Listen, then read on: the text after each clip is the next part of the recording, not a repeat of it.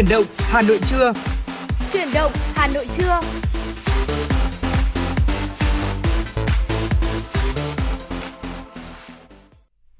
Chào đón quý vị và các bạn đến với chương trình Chuyển động Hà Nội của Đài Phát thanh Truyền hình Hà Nội và trong khung giờ buổi trưa ngày hôm nay trực tiếp 120 phút từ 10 đến 12 giờ, Lê Thông và Phương Nga sẽ tiếp tục đồng hành cùng với quý vị và các bạn.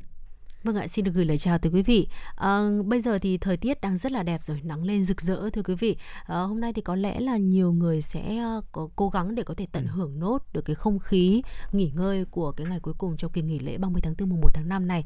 Và chúng tôi cũng xin được chúc cho quý vị có những cái chuyến đi thực sự là an toàn và có thể đồng hành thêm với chuyển động Hà Nội trưa ngày hôm nay cùng với Phương Nga và Lê Thông để chúng ta có thêm những cái phút giây thư giãn và những thông tin hữu ích.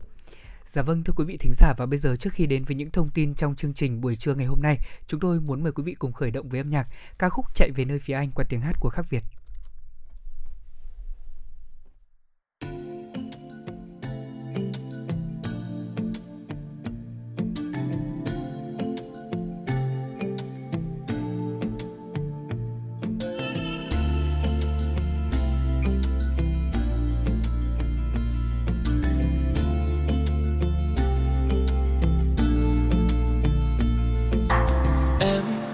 Lẻ loi em sợ nỗi buồn, anh sẽ ở đây làm em yêu đời. Em không tin vào ai, điều này thật điên dại.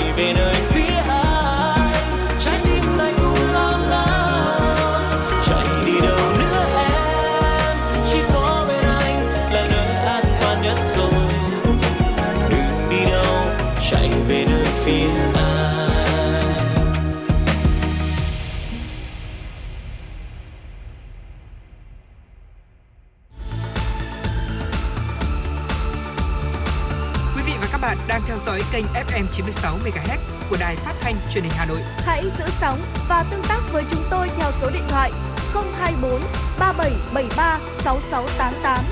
FM 96 đồng hành trên mọi nẻo đường. đường.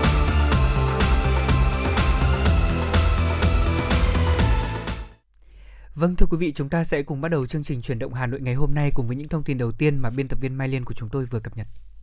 Thưa quý vị, trước tình trạng một số cơ sở y tế khan hiếm thuốc cho bệnh nhân bảo hiểm y tế, Bộ Y tế đề nghị các đơn vị triển khai đấu thầu, mua sắm thuốc, vật tư y tế để cung ứng đầy đủ, đảm bảo quyền lợi người bệnh.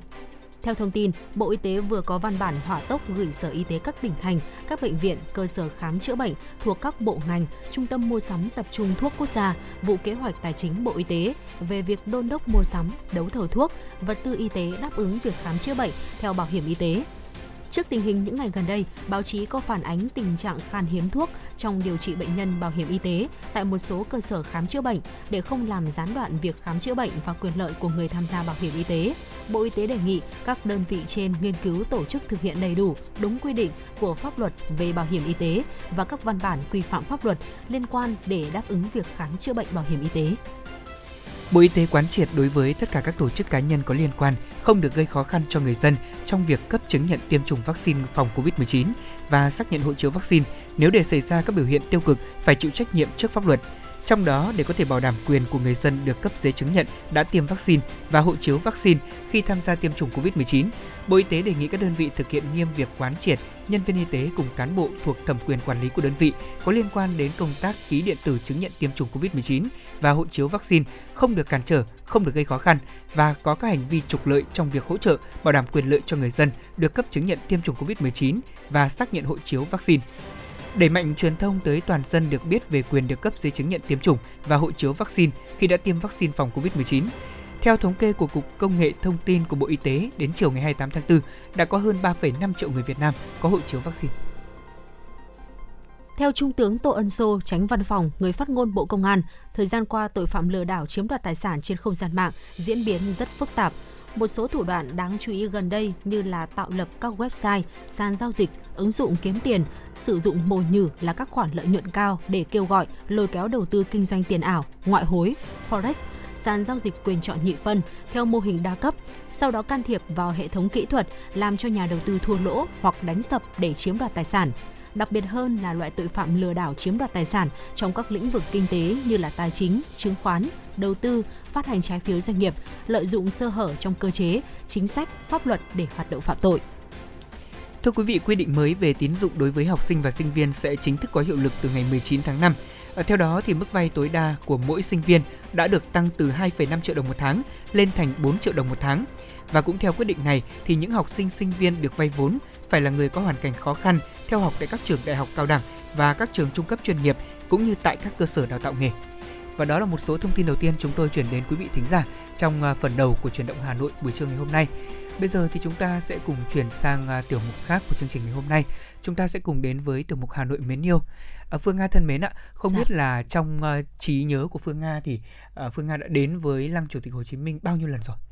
Ờ, tôi cũng ghé qua lăng Chủ tịch Hồ Chí Minh khoảng uh, một lần ạ một ừ. lần một lần trong ký ký ức ngày xưa của tôi dạ vâng vâng sở dĩ cũng... tôi hỏi phương nga như vậy ừ. tại vì là uh, tôi cũng giống phương nga tức là cơ hội để mình được uh, vào lăng viếng chủ tịch hồ chí minh cũng là một cơ hội rất là vinh dự ừ. đó là khi mà mình uh, đạt được thành tích là học sinh giỏi ừ. trong suốt uh, 5 năm liền ở bậc tiểu học thì đã được nhà trường tổ chức cho một chuyến là đoàn học sinh ra ừ. để thăm và báo công với bác à, và có thể nói rằng là thăm lăng chủ tịch Hồ Chí Minh trở thành một nét đẹp để có thể giúp cho mỗi học sinh có ừ. thể phấn đấu để học tập tốt hơn đứng trước uh, lăng chủ tịch Hồ Chí Minh để chúng ta tưởng nhớ về ừ. bác và đặc biệt là báo công với bác về những thành tích mà chúng ta đạt được còn trong kỳ nghỉ lễ 30 tháng 4 và mùng 1 tháng 5 vừa qua thì uh, thưa quý vị hàng ngàn người dân từ khắp các nơi ở trên khắp cả nước đã có mặt từ sáng sớm xếp hàng để vào lăng viếng chủ tịch Hồ Chí Minh và thời gian xếp hàng thì à, theo chúng tôi ghi nhận từ cổng vào lăng viếng bắc là khoảng hơn một tiếng đồng hồ. Dù là đông người tới đây thế nhưng mà uh, tất cả mọi người dân thì vẫn nghiêm chỉnh xếp hàng ngay ngắn chờ đến lượt của mình để vào lăng về viếng bắc Uh, và nếu như quý vị muốn ghé thăm nơi này thì ngay sau đây chuyển động Hà Nội của chúng tôi sẽ chia sẻ một số những điểm kỹ hơn về điểm đến đầy ý nghĩa này để ngày mai quý vị cũng có thể đi hoặc là ngay trong ngày hôm nay thôi, ngày thứ ba chúng ta cũng có thể đến để thăm lăng Chủ tịch Hồ Chí Minh quý vị nhé. Thưa quý vị, trong những ngày này thì hàng ngàn người dân từ khắp nơi trên cả nước đã có mặt từ sáng sớm, xếp hàng vào lăng viếng Chủ tịch Hồ Chí Minh. Thời gian xếp hàng đi từ cổng vào uh, lăng viếng Bắc là khoảng hơn một tiếng đồng hồ. Dù là đông người tới đây nhưng người dân vẫn nghiêm chỉnh xếp hàng ngay ngắn để chờ đến lượt vào lăng viếng Bắc và Lăng Chủ tịch Hồ Chí Minh thì khởi công xây dựng vào ngày 2 tháng 9 năm 1973, ngay tại lễ đài nơi bác đã đọc bản tuyên ngôn độc lập khai sinh ra nước Việt Nam Dân Chủ Cộng Hòa. Đến ngày 29 tháng 8 năm 1975, lăng được chính thức khánh thành. Vật liệu xây lăng được làm từ đá huyền đen, đá hoa gấm, mã não. Quần thể lăng bao gồm quảng trường Ba Đình, phủ chủ tịch, nhà sàn Bắc Hồ, Lăng Chủ tịch Hồ Chí Minh là công trình có ý nghĩa to lớn, thể hiện tình cảm sâu sắc của dân tộc đối với vị lãnh tụ kính yêu. Nơi đây, nhân dân Việt Nam từ bao thế hệ đến viếng thăm, tỏ lòng biết ơn Chủ tịch Hồ Chí Minh, người đã quyết tâm đi theo con đường cách mạng với mong muốn xây dựng một đất nước hòa bình, thống nhất, độc lập và dân chủ. Và thưa quý vị, đến tham quan quần thể lăng ờ, Chủ tịch Hồ Chí Minh thì chúng ta sẽ được khám phá rất nhiều những điểm thú vị. Ờ, đầu tiên là chúng ta sẽ chiêm ngưỡng nơi hội tụ của những tinh hoa kiến trúc văn hóa. Ờ, thưa quý vị, lăng được thiết kế gồm có 3 lớp với chiều cao là 21,6 m, trong đó thì phần nền là bậc thềm tam cấp, ở lớp giữa có kết cấu là trung tâm của lăng, bao gồm phòng thi hài, hành lang và cầu thang. Trên cùng là mái lăng hình tam cấp và quanh bốn mặt của lăng được lát bằng đá hoa cương. Ở mặt chính thì có dòng chữ là Chủ tịch Hồ Chí Minh. Tiếp đó thì chúng ta sẽ đến với hành trình tham quan về quần thể lăng thưa quý vị. Ở du khách sẽ đi theo dòng người vào lăng viếng Bắc theo đúng chỉ dẫn của ban quản lý lăng. Ở trong quá trình thăm viếng thì không được phép chụp hình quay phim, thế nên là quý vị cần gửi hoặc là tắt nguồn những thiết bị có liên quan trước khi chúng ta đi vào đây. Ở đi qua quảng trường Ba Đình thì sẽ đến khu vực lăng, chúng ta sẽ xếp hàng theo đoàn vào viếng ở khu vực phía trong. Ở khi ra ngoài thì đi men theo con đường sẽ dẫn đến phủ chủ tịch và ao cá Bắc Hồ. Các bạn có thể tự do khám phá cũng như chụp hình ở đây. Thế nhưng chú ý là không đến những khu vực có biển cấm quý vị nhé. Dạ, và tiếp sau khu nhà sàn thì là Bảo tàng Hồ Chí Minh ạ. Đây là một trong những bảo tàng lớn nhất của Việt Nam, đồng thời cũng là nơi lưu giữ trưng bày những hiện vật, tư liệu quý giá về cuộc đời và con người Hồ Chủ tịch. Cuối cùng thì ờ, sẽ dừng chân và ghé thăm chùa Một Cột, ngôi chùa được tổ chức kỷ lục châu Á xác lập là ngôi chùa có kiến trúc độc đáo nhất. Vâng, Bên cạnh đó thì chúng ta khi mà đến với lăng Chủ tịch Hồ Chí Minh cũng sẽ được chứng kiến những nghi lễ vô cùng trang trọng. Ở lễ thượng cờ được thực hiện vào 6 giờ sáng mỗi ngày trước lăng Chủ tịch Hồ Chí Minh với điểm khởi đầu là từ phía sau lăng. Ở dẫn đầu đoàn sẽ là quân quỳ kết thắng quyết thắng, ở sau đó là đội tiêu binh với 34 người, tượng trưng cho 34 chiến sĩ tuyên truyền giải phóng quân đầu tiên của Việt Nam và khi đến chân cột cờ thì ba chiến sĩ của đội Hồng Kỳ sẽ tiến lên để chuẩn bị các nghi thức. Và lúc này thì cửa lăng sẽ bắt đầu mở. Khi có hiệu lệnh thì lá cờ sẽ được tung ra và kéo lên trên đỉnh của cột cờ. Và sau lễ thượng cờ thì đội tiêu binh đi một vòng trước cửa của lăng Bác và kết thúc nghi lễ này. Còn lễ hạ cờ thì diễn ra vào 21 giờ hàng ngày với nghi thức tương tự như lễ thượng cờ. Nghi lễ chào cờ thì được các chiến sĩ thực hiện một cách trang trọng, thiêng liêng để giữ gìn hình ảnh lá cờ Tổ quốc. Vào những ngày lễ đặc biệt như là ngày Quốc khánh, sinh nhật Bác thì những nghi lễ này lại sẽ càng trở nên thiêng liêng hơn trong lòng người dân tộc Việt Nam và cách di chuyển đến Lăng Bác từ ờ, trung tâm thành phố Hà Nội thưa quý vị. Quãng đường từ trung tâm Hà Nội đến Lăng Hồ Chủ tịch là hơn 6 km. Có rất nhiều hình thức di chuyển để chúng ta có thể lựa chọn tới đây như là taxi, xe buýt, xe ôm công nghệ hoặc là phương tiện cá nhân. Tuyến đường nhanh nhất được lựa chọn đó là qua cầu vượt ngã tư sở, sau đó rẽ vào đường Láng, đi dọc theo Yên Lãng, Hoàng Cầu và Hào Nam, Giảng Võ, Nguyễn Thái Học. Tới số 2 đường Hùng Vương thì chính là vị trí của Lăng Bác. Vâng, ở những tuyến đường chỉ dẫn cũng rất là dễ đi đúng không ạ? Vâng. Và một số kinh nghiệm cần lưu ý khi chúng ta đến viếng lăng Bác thì quý vị nên chú ý là đầu tiên mình mặc trang phục lịch sự kín đáo, đồng ừ. thời xếp hàng đúng thứ tự và không nói to gây ồn ào trong khuôn viên của lăng và lượng người đến viếng lăng Bác sẽ thường là rất đông vào các cái dịp lễ như thế này hoặc là vào dịp cuối tuần. Ừ. Nếu như mà chúng ta không ờ, muốn mất quá nhiều thời gian chờ đợi thì uh, chúng ta nên lựa chọn nếu như có thời gian thì uh, sắp xếp vào những ngày trong tuần.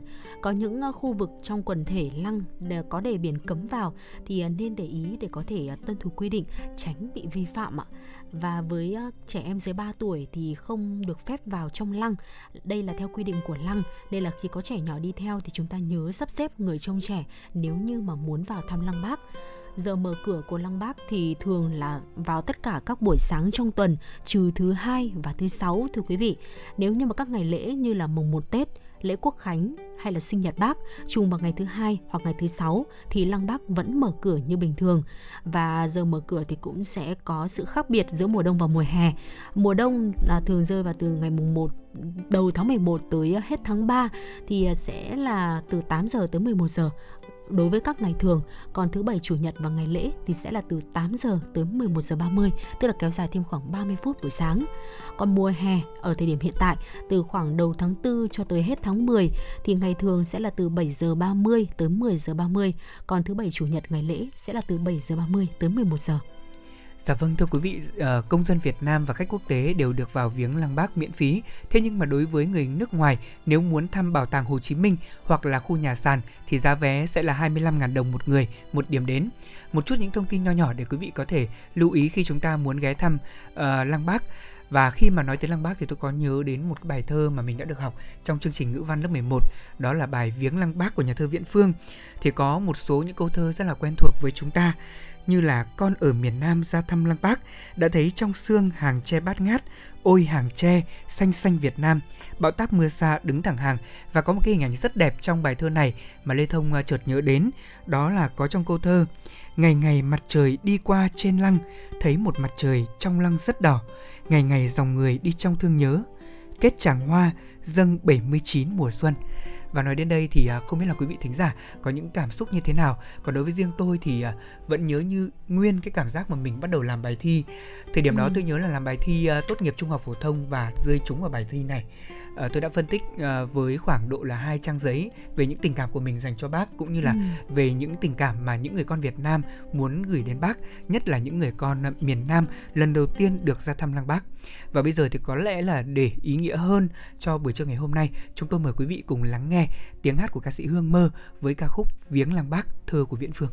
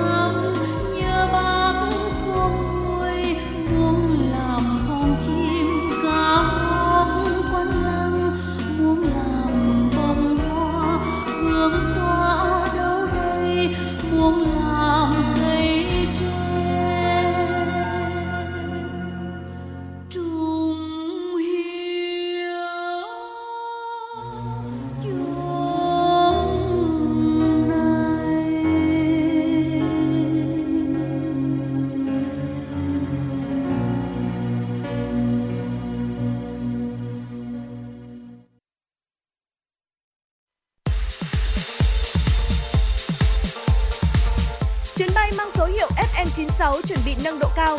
Quý khách hãy thắt dây an toàn, sẵn sàng trải nghiệm những cung bậc cảm xúc cùng FN96.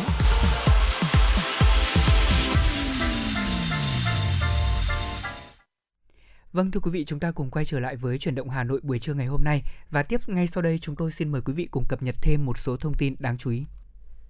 Thưa quý vị, theo thống kê đến ngày 1 tháng 5 năm 2022, Việt Nam đã tiếp nhận hơn 241 triệu liều vaccine phòng COVID-19.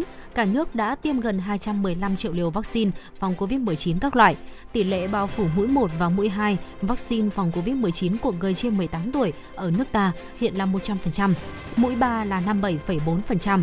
Tỷ lệ bao phủ mũi 1 và mũi 2 của trẻ từ 12 đến 17 tuổi lần lượt là 100% và 96,4% về tiêm vaccine phòng COVID-19 cho trẻ từ 5 đến dưới 12 tuổi. Đến chiều ngày 1 tháng 5, 63 tỉnh thành phố đã triển khai tiêm vaccine phòng COVID-19 cho trẻ, hơn 1,52 triệu liều mỗi một vaccine. Về việc tiêm mũi 4, Hội đồng Tư vấn sử dụng vaccine Bộ Y tế đã thống nhất đối tượng tiêm là người từ 50 tuổi trở lên, người từ 18 tuổi trở lên có suy giảm miễn dịch từ thể vừa đến thể nặng, người từ 18 tuổi trở lên thuộc nhóm nguy cơ cao phơi nhiễm với COVID-19 cán bộ y tế, cán bộ tuyến đầu, công nhân các khu công nghiệp, khoảng cách ít nhất là 4 tháng sau mũi 3. Người đã mắc COVID-19 sau tiêm mũi 3, hoãn 3 tháng sau khi mắc COVID-19. Thưa quý vị và các bạn, trong những ngày nghỉ lễ vừa qua, nhu cầu đi lại giữa các tỉnh thành luôn cao so với ngày bình thường. Không chỉ ở những tuyến đường bộ, đường sắt, hàng không mà ngay trên cả đường thủy, nhất là các điểm du lịch, hoạt động vận tải hành khách trên sông biển cũng gia tăng đột biến. Và thực tế này đòi hỏi công tác phòng chống cứu hộ cứu nạn và tai nạn đuối nước trong thời điểm này đang là mục tiêu trọng tâm của các lực lượng cứu hộ cứu nạn và các lực lượng cảnh sát phòng cháy chữa cháy, cứu hộ cứu nạn và cảnh sát giao thông ở nhiều địa phương. Một trong những loại hình vận tải thủy khác cũng thu hút đông đảo người dân trong dịp nghỉ lễ lần này, đó là hoạt động du lịch đường thủy. Ngay từ thời điểm đầu mùa du lịch năm nay, lực lượng cảnh sát giao thông đường thủy thường xuyên kiểm tra về các yếu tố an toàn kỹ thuật, an toàn phòng cháy chữa cháy và cứu nạn cứu hộ, kiểm tra nồng độ cồn của tất cả các thuyền viên làm việc trên tàu. Trong trường hợp phát hiện những vi phạm, đặc biệt là trở quá số người quy định, lực lượng chức năng sẽ tiến hành xử lý theo đúng quy định. Song song với công tác kiểm tra xử lý của các lực lượng chức năng thì du khách cũng cần trang bị cho mình những kỹ năng để xử lý tình huống rủi ro. Đặc biệt, việc tuyệt đối chấp hành nghiêm các quy định về trang bị đồ bảo hộ khi di chuyển trên đường thủy cũng sẽ là một yếu tố quyết định sự an toàn của mỗi du khách. Sau hơn 3 năm triển khai chương trình mỗi xã một sản phẩm ô cốp, thành phố Hà Nội tiếp tục giữ vững vị thế lá cờ đầu của cả nước về số lượng sản phẩm. Dù vậy, để đứng vững trong thị trường cạnh tranh, ghi sao trong lòng người tiêu dùng thủ đô và cả nước, nâng chất lượng sản phẩm ô cốp là yêu cầu tất yếu đặt ra. Cùng với đẩy mạnh phát triển sản phẩm ô cốp, thời gian qua, thành phố Hà Nội đặc biệt quan tâm tổ chức các sự kiện, hội trợ, hội thảo, tuần hàng quảng bá, giới thiệu và bán sản phẩm ô cốp nhằm thích ứng linh hoạt với điều kiện dịch bệnh COVID-19, hỗ trợ phục hồi, phát triển sản xuất, kinh doanh cho các chủ thể. Để phục hồi Thưa quý vị, để phục hồi chuỗi đứt gãy giao thương do dịch Covid-19 gây ra, Giám đốc Sở Ngân Giám đốc Sở Nông nghiệp và Phát triển Nông thôn Hà Nội Chu Phú Mỹ cho biết, từ nay đến cuối năm nay thì ờ, Sở sẽ tiếp tục đẩy mạnh các hoạt động xúc tiến thương mại, đồng thời phối hợp với các đơn vị xây dựng được thêm ít nhất 24 điểm giới thiệu và bán sản phẩm ô cốp, tạo điều kiện đưa nông sản, thực phẩm, hàng hóa chất lượng từ 3 sao trở lên đến với người tiêu dùng thủ đô, phấn đấu để sản phẩm ô cốp trở thành một thương hiệu mạnh, được đông đảo người tiêu dùng trong nước và quốc tế nhận diện, tiêu thụ. Thưa quý vị, cập nhật về à, vụ việc đó là một học sinh lớp 5 bị giáo viên chủ nhiệm xâm hại. Tại Thái Bình, Cơ quan Cảnh sát điều tra Công an huyện Tiền Hải, tỉnh Thái Bình vừa tiến hành khởi tố vụ án khởi tố bị can sau khi xác định ông Đoàn Văn Tám, 44 tuổi, là giáo viên trường tiểu học và trung học cơ sở Đông Long đã có hành vi xâm hại nữ sinh lớp 5. Ông Tám là giáo viên chủ nhiệm của lớp này. Trước đó, chị DTX 36 tuổi, trú ở xã Đông Long, huyện Tiền Hải, tỉnh Thái Bình đã làm đơn tố cáo ông Đoàn Văn Tám, giáo viên chủ nhiệm lớp 5, trường tiểu học và trung học cơ sở Đông Long, có hành vi xâm hại con gái mình là cháu NDA 11 tuổi tới cơ quan chức năng huyện Tiền Hải. Ngay sau khi nhận được thông tin, cơ quan chức năng đã đưa con gái chị X đi giám định để làm căn cứ phục vụ công tác điều tra. Chị cũng cho biết sau khi gửi đơn trình báo cho cơ quan chức năng thì gia đình của thầy Tám có xuống nhà để xin lỗi, mong được tha thứ và được khắc phục hậu quả, thế nhưng gia đình không đồng ý. Theo chị này thì sau khi bị xâm hại, con của mình có biểu hiện hoảng sợ, sống thu mình, hạn chế tiếp xúc, nói chuyện với mọi người. Hiện nay vụ việc đang được tiếp tục các cơ quan điều tra củng cố hồ sơ tài liệu để xử lý theo đúng quy định. Và đó là một số thông tin mà chúng tôi cập nhật trong chuyển động Hà Nội buổi trưa ngày hôm nay. Trước khi đến với mục sống khỏe cùng FM96, ờ, mời quý vị và các bạn chúng ta sẽ cùng thư giãn với một giai điệu âm nhạc ngay sau đây.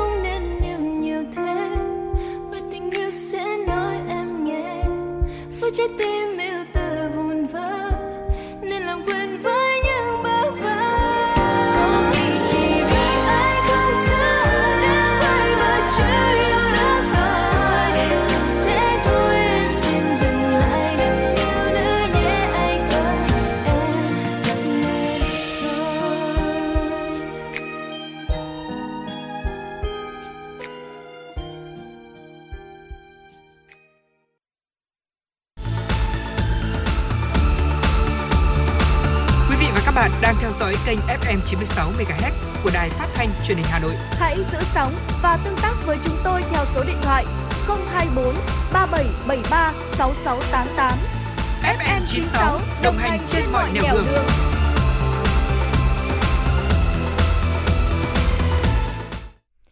Dạ vâng thưa quý vị, bây giờ sẽ là thời gian dành cho mục sống khỏe cùng FM96.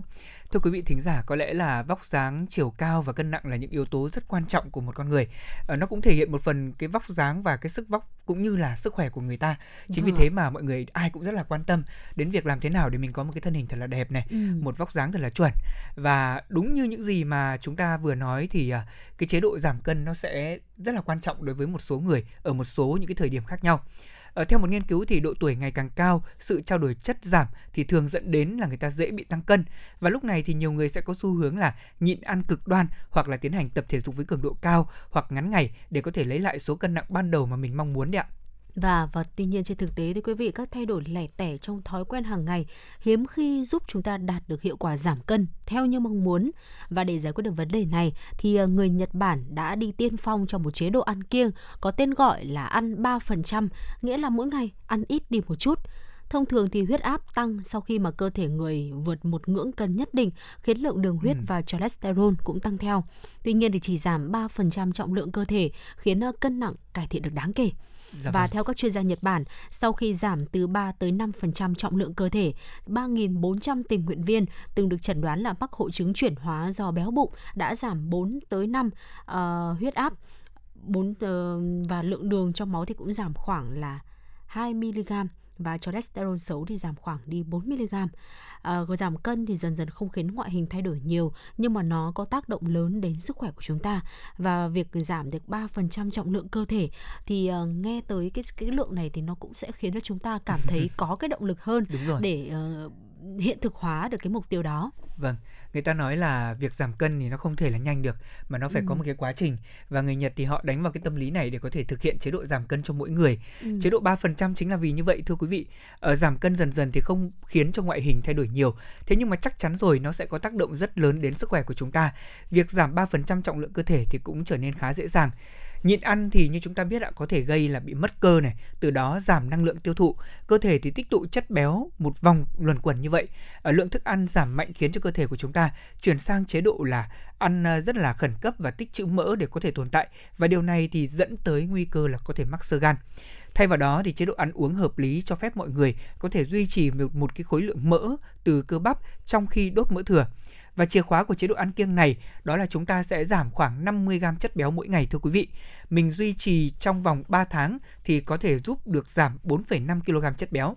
Như vậy là tương đương với khoảng là 300 kcal.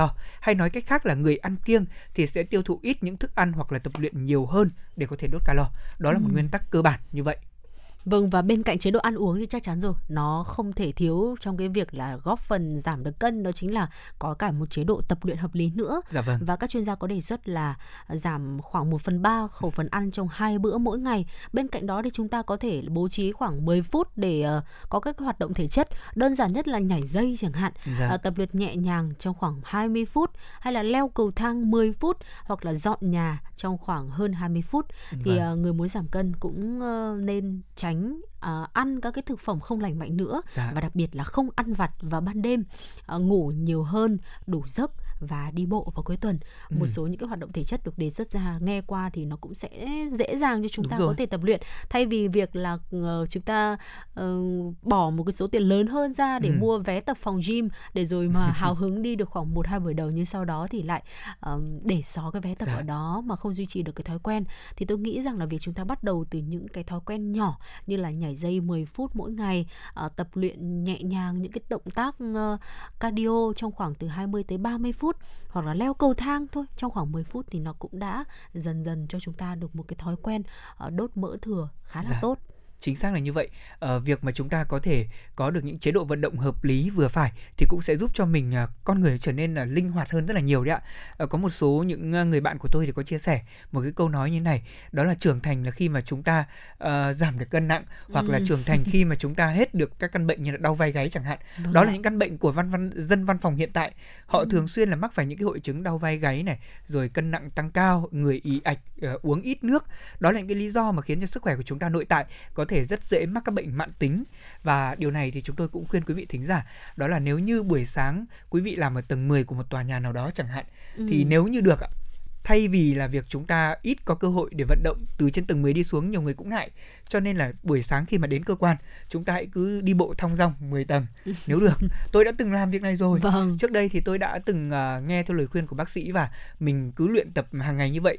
Thay vì đó thì à, buổi chiều lúc đi về mình cũng sẽ đi 10 tầng xuống như vậy. Còn dĩ Ừ. nhiên là trong buổi trưa và các cái việc mà mình có việc mình ra ngoài đấy ạ thì mình sẽ di chuyển bằng thang máy không nói làm gì. Ừ. Tuy nhiên đối với dân văn phòng thì cái thời lượng họ tập luyện là rất ít. Ngày Chính nay tôi xác thấy ạ. nhiều người đã chuyển cái việc tập gym sang tập yoga hay là một số người sẽ tập một số môn nhẹ thôi.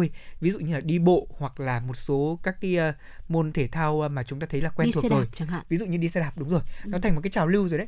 Dạo Vâng. này trên đường phố đặc biệt là ở một số những cái khu vực à, à, rất là đẹp như là ờ, được một số con đường đẹp của Hà Nội như là Phan Đình Phùng hay là Hoàng Diệu rồi thì là Hồ Tây ạ. Tôi thấy người ta đạp xe rất là nhiều ở các khu đô thị của Hà Nội bây giờ người dân cũng đạp xe nhiều và điều này cũng cho thấy là mọi người dần quan tâm nhiều hơn đến sức khỏe vóc dáng của mình và chúng tôi nghĩ rằng là việc cải thiện sức khỏe mỗi ngày từ những việc làm rất nhỏ như vậy sẽ giúp cho chúng ta có một tinh thần thật là tốt cũng như là giúp cho chúng ta có một cơ thể ờ, vừa khỏe mạnh này vừa Ừ. đẹp này và tránh được những căn bệnh mà mang cái tính ờ, thời đại ví dụ như là những căn bệnh về béo phì hay Béo là bụng. những căn bệnh về đúng rồi cái béo bụng nó là một cái hiện tượng mà chúng ta thấy rằng là nhiều người nói rồi mình tập hoài tập gym hoài mà nó không có giảm được đến từ những lý do nào? Thì tôi nghĩ rằng là các huấn luyện viên họ cũng phân tích rất kỹ.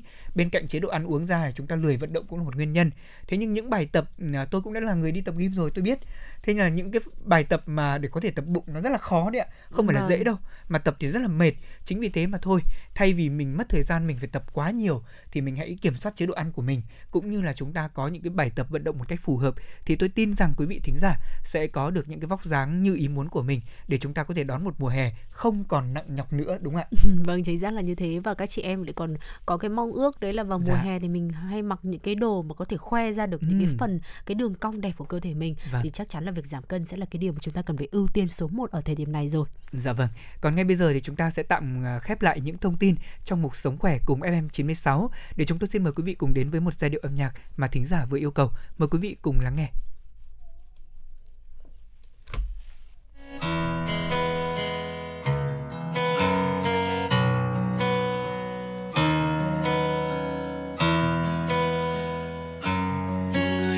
Người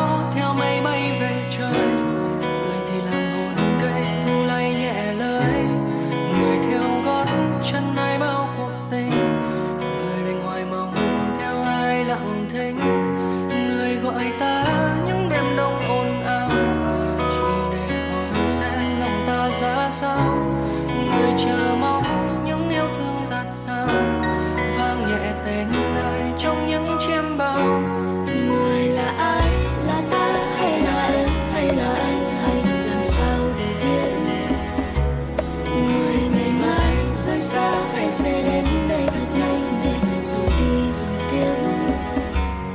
Ta gọi tên ai, gọi tên ai trong ta?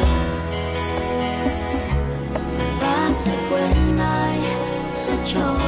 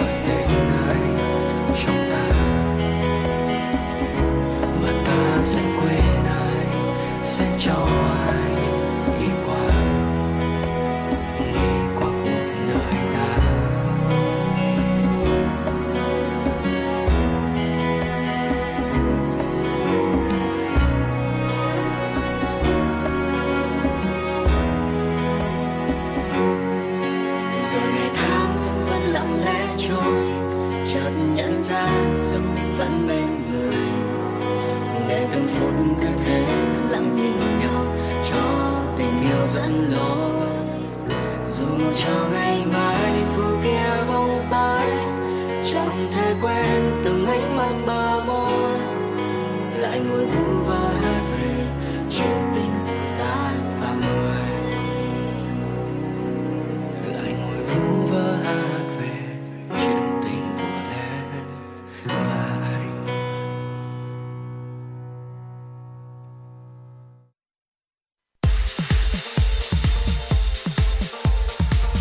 Chuyến bay mang số hiệu FM96 chuẩn bị nâng độ cao. Quý khách hãy thắt dây an toàn, sẵn sàng trải nghiệm những cung bậc cảm xúc cùng FM96.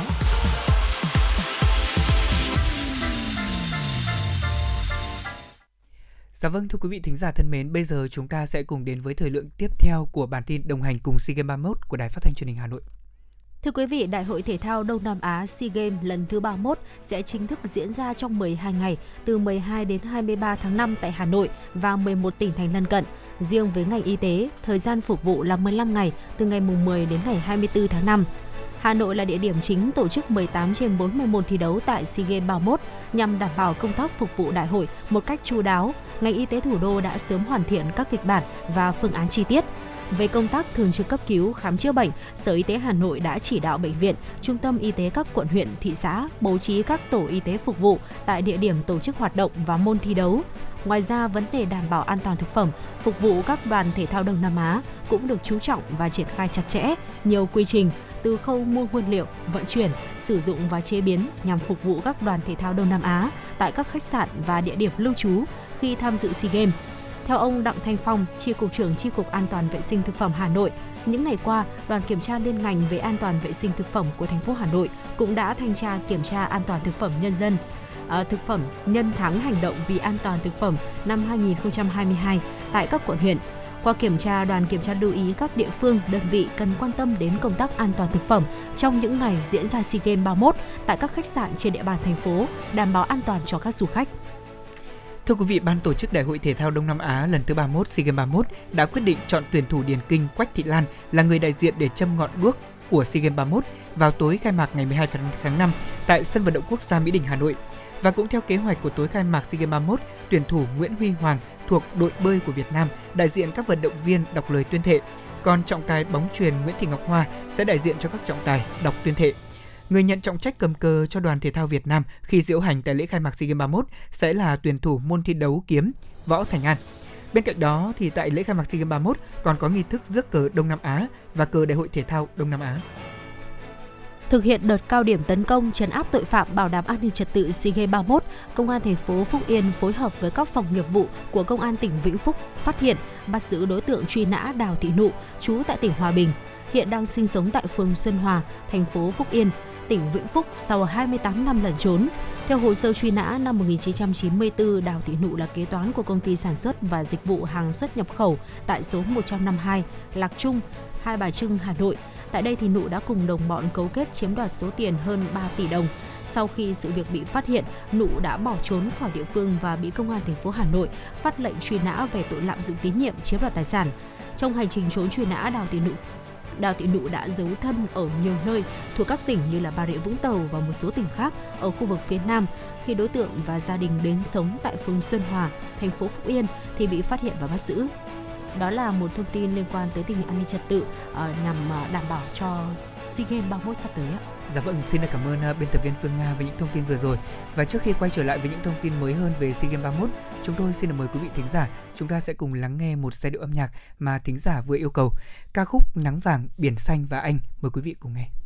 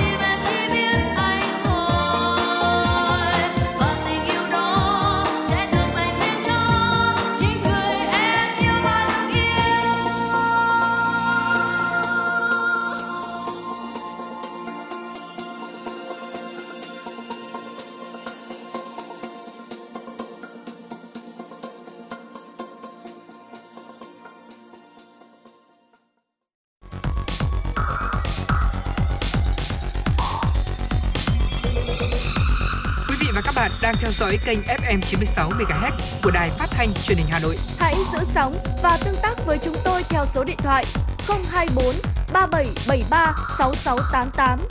FM 96 đồng hành trên mọi nẻo đường. đường. Dạ vâng, xin mời quý vị chúng ta sẽ cùng quay trở lại với những thông tin tiếp theo về SEA Games 31. Thưa quý vị và các bạn, 15 giờ chiều ngày 1 tháng 5 vừa qua thì ban tổ chức thi đấu vòng loại môn bóng đá nam của SEA Games 31 tại tỉnh Phú Thọ cũng đã bắt đầu bán vé xem đội tuyển U23 Việt Nam thi đấu tại SEA Games 31. Giá vé xem các trận đấu vòng bảng của môn bóng đá nam SEA Games 31 gồm có 3 mệnh giá 200.000 đồng, 300.000 đồng và 500.000 đồng. Vé được bán thông qua ba kênh là online, trực tiếp và thủ công.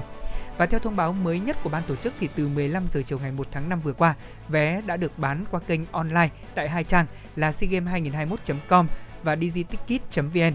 Mỗi tài khoản sẽ được mua tối đa là hai vé trên một buổi thi đấu trong vòng 2 trận. Ờ, vé sẽ được bán tới 11 giờ ngày mùng 3 tháng 5, tức là 11 giờ ngày hôm nay, còn 10 phút nữa để chúng ta có thể mua vé đấy ạ. Vâng ạ. Hoặc là cho tới khi hết vé thì quý vị hy vọng là tại ờ, tới ờ, 11 giờ ngày hôm nay chúng ta vẫn còn vé còn khoảng 10 phút nữa cho các tín đồ yêu thích bóng đá, yêu thích uh, thể thao ủng hộ cho thể thao Việt Nam có thể uh, mua vé để xem những cái uh, trận đấu vòng bảng môn bóng đá nam SEA Games 31 và bắt đầu từ 8 giờ sáng ngày hôm nay thì ban tổ chức cũng sẽ tiến hành bán vé trực tiếp tại nhà thi đấu thể dục thể thao Phú Thọ. Mỗi khán giả cũng được mua tối đa là hai vé, có thể xem hai trận đấu. Sức chứa của sân Việt Trì là 20.000 chỗ ngồi, song lượng người có nhu cầu mua vé xem đội tuyển U23 Việt Nam thi đấu tại SEA Games 31 là rất lớn. Ở điều này thì chúng ta đã được uh, kiểm nghiệm thông qua uh, hai cái trận đấu giao hữu của uh, đội tuyển uh, U23 Việt Nam với lại U20 Hàn Quốc ừ. cái thời điểm vừa rồi. Uh, rất là đông khán giả và ủng hộ cho bóng đá Việt Nam.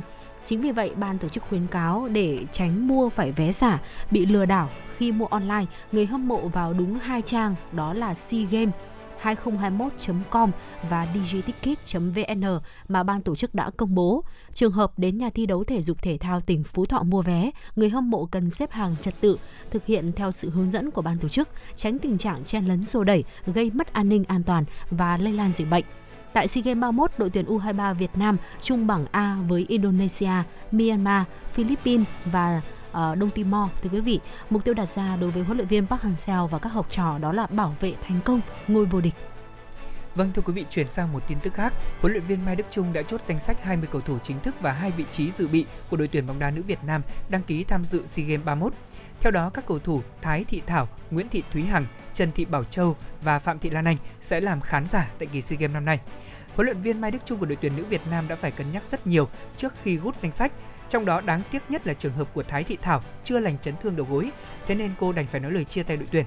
Sự thiếu vắng của Thái Thị Thảo ít nhiều ảnh hưởng đến khả năng kiểm soát bóng ở khu trung tuyến nên trong thời gian vừa qua, huấn luyện viên Mai Đức Trung đã thường xuyên có những giải pháp thay thế, ví dụ như là yêu cầu Tuyết Dung đá thấp hơn để cân tuyến giữa của đội tuyển. Và với hai cầu thủ trẻ là Trần Thị Hải Linh và Trần Thị Thu Xuân, họ sẽ là phương án dự phòng thay thế trong suốt quá trình SEA Games diễn ra nếu có bất cứ cầu thủ nào của tuyển bóng đá nữ Việt Nam dương tính với Covid-19. Và hiện tại thì thầy trò huấn luyện viên Mai Đức Trung cũng đang tích cực tập luyện tại tỉnh Quảng Ninh. Ngày 4 tháng 5 tức là ngày mai, tuyển nữ Việt Nam của chúng ta sẽ có trận đấu giao hữu cuối cùng gặp lại câu lạc bộ nữ Than khoáng sản Việt Nam trước khi bắt đầu vào thi đấu. Và tại SEA Games 31, tuyển nữ Việt Nam nằm cùng bảng với hai đối thủ đó là Philippines và Campuchia. Trước đó thì Indonesia quyết định không tham dự giải ở phút chót. Thầy trò huấn luyện viên Mai Đức Trung đá trận mở màn sẽ gặp Philippines vào ngày 11 tháng 5, sau đó gặp Campuchia diễn ra vào ngày 14 tháng 5. Vòng bán kết và chung kết diễn ra vào ngày 18 và 21 tháng 5 trên sân vận động Cẩm Phả, tỉnh Quảng Ninh. Thưa quý vị, SEA Games 31 tại Việt Nam được xác định là giải đấu quan trọng mang tính chiến lược để Campuchia sẵn sàng đăng cai tổ chức SEA Games 32 vào năm 2023, tức là ngay năm sau. Trong buổi làm việc với đoàn thể thao Campuchia vào cuối tuần qua tại thủ đô Phnom Penh, ông Thông Khong, Bộ trưởng Bộ Du lịch kiêm Chủ tịch Ủy ban Olympic Olympic Quốc gia Campuchia, trưởng đoàn thể thao Campuchia tham dự SEA Games 31 tại Việt Nam nhấn mạnh việc cử các vận động viên tham dự SEA Games 31 tại Việt Nam lần này quan trọng hơn tất cả các lần trước. Các trận đấu mang tính chiến lược giúp đánh giá và phân tích điểm mạnh, điểm yếu của từng vận động viên cũng như tăng cường khả năng thi đấu của các vận động viên để hướng tới thành tích xuất sắc tại SEA Games 32 trên sân nhà vào năm 2023. Theo Chủ tịch Ủy ban Olympic Quốc gia Campuchia, SEA Games 31 tại Việt Nam là cơ hội tốt để các quan chức thể thao của Liên đoàn Thể thao Quốc gia và các quan chức chuyên môn học hỏi kinh nghiệm triển khai và tổ chức SEA Games 32 tại Campuchia. Tại SEA Games 31 thì Campuchia sẽ cử đoàn đại biểu thể thao tham dự với 560 thành viên, trong đó có 363 vận động viên, 45 trưởng đoàn thể thao, 93 huấn luyện viên, còn lại là các bác sĩ, trợ lý và trọng tài. Đây là lần đầu tiên Campuchia cử số lượng vận động viên và các bên liên quan đến thể thao lớn như vậy ra nước ngoài thi đấu.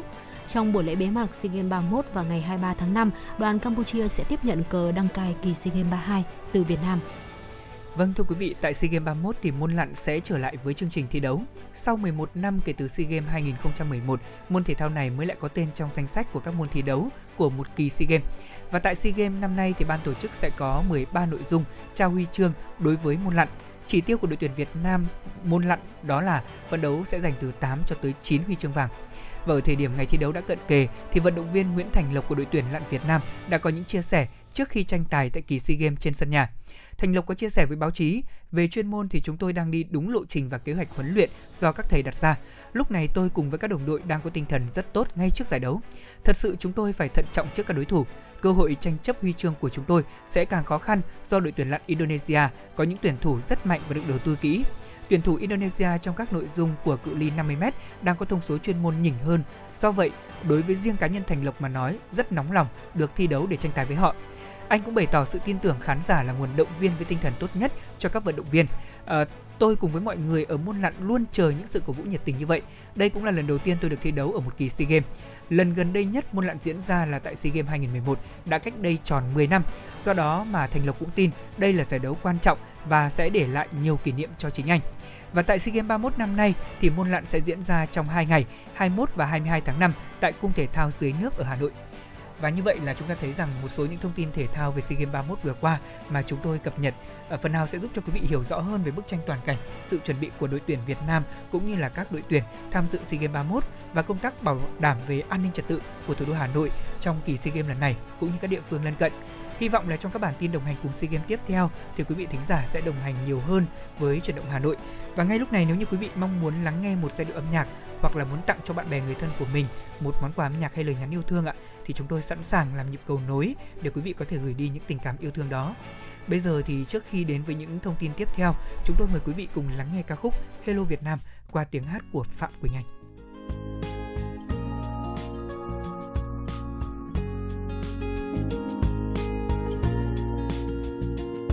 Tell me all about this name that is difficult to say. Was given me the day I was born.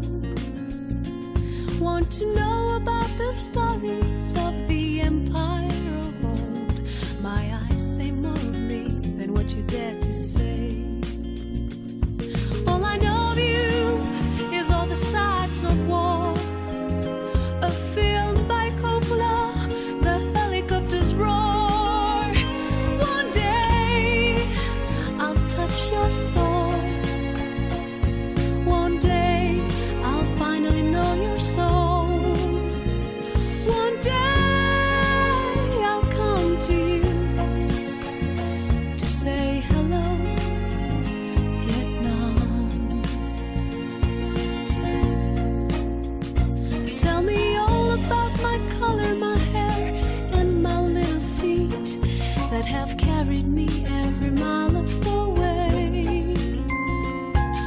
to see your house, your streets, show me all I do not know.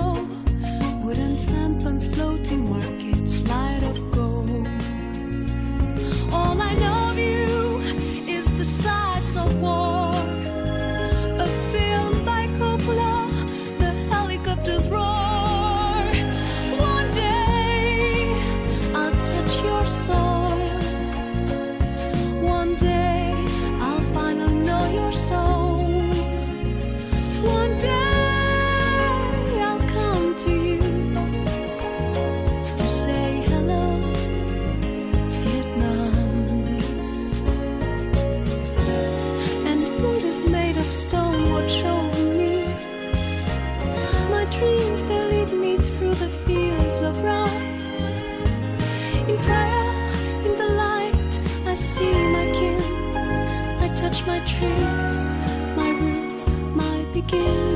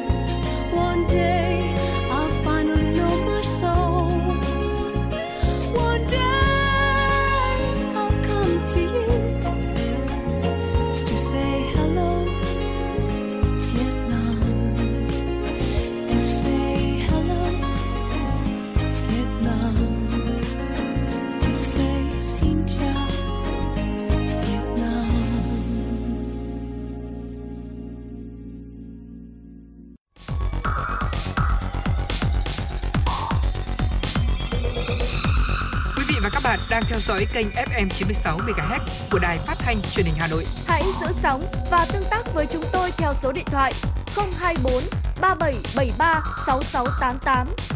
FM 96 đồng hành trên mọi nẻo đường. đường. Thưa quý vị, bây giờ là 11 giờ trưa ngày mùng 3 tháng 5. Chúng tôi đang đồng hành với quý vị trong chương trình chuyển động Hà Nội trưa và cùng nhau tiếp tục chương trình với những thông tin thời sự. Thời gian gần đây, các vụ đuối nước gây tử vong cho nhiều trẻ em vẫn thường xuyên xảy ra tại một số địa phương. Thủ tướng Chính phủ Phạm Minh Chính đã ký công điện yêu cầu các bộ ngành, địa phương tăng cường công tác phòng chống đuối nước trẻ em.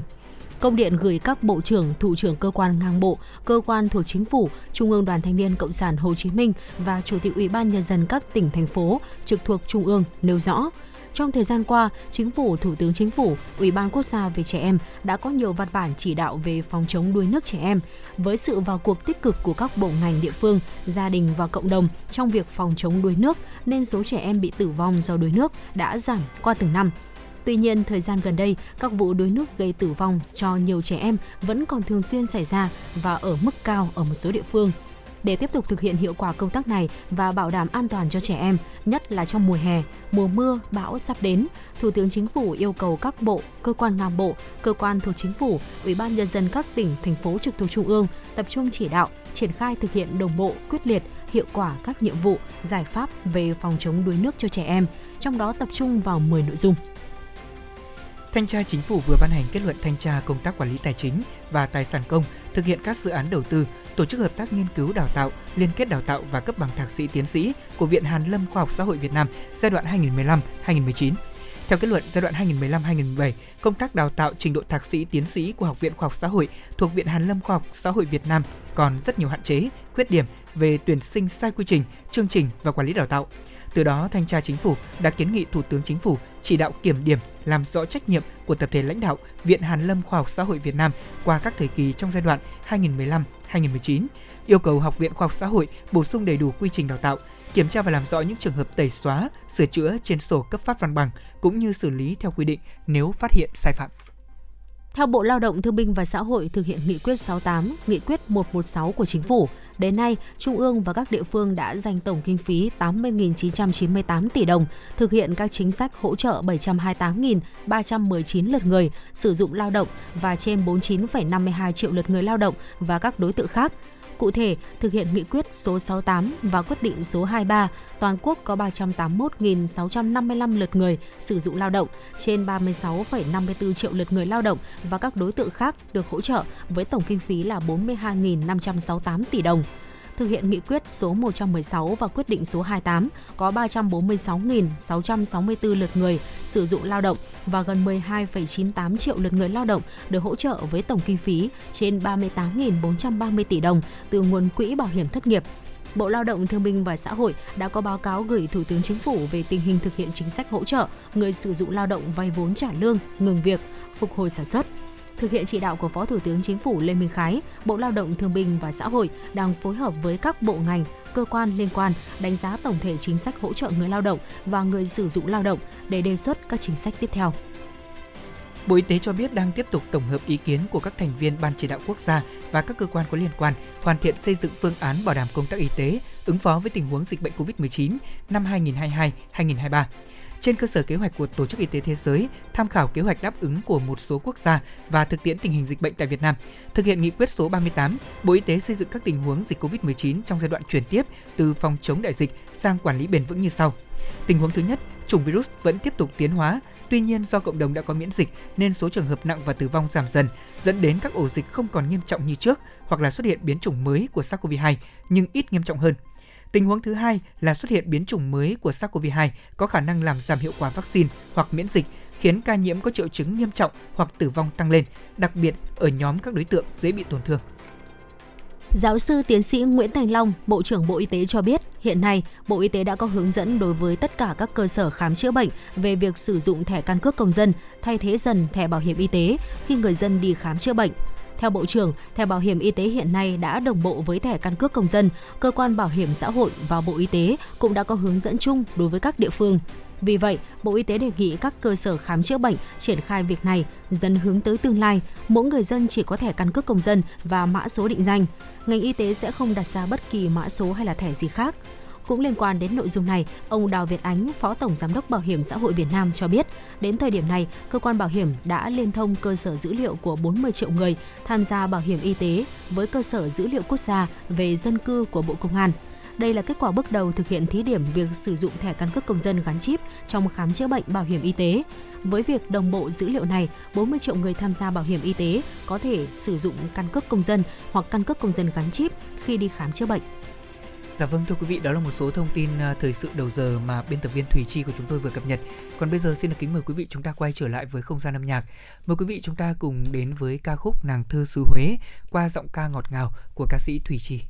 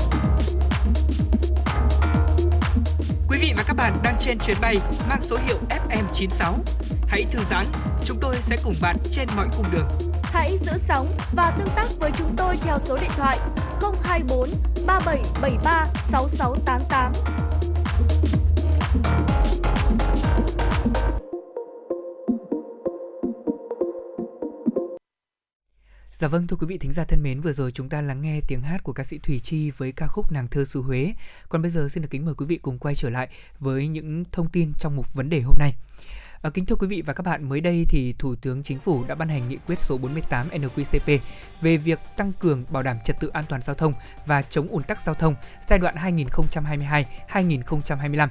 Theo đó, Ủy ban dân các thành phố Hà Nội, Hải Phòng, Đà Nẵng, Cần Thơ, Thành phố Hồ Chí Minh nghiên cứu xây dựng đề án phân vùng hạn chế hoạt động của xe máy phù hợp với cơ sở hạ tầng và năng lực phục vụ của hệ thống vận tải hành khách công cộng, tiến tới lộ trình hạn chế hoặc là dừng hoạt động của xe máy trên một số địa bàn các quận sau năm 2030.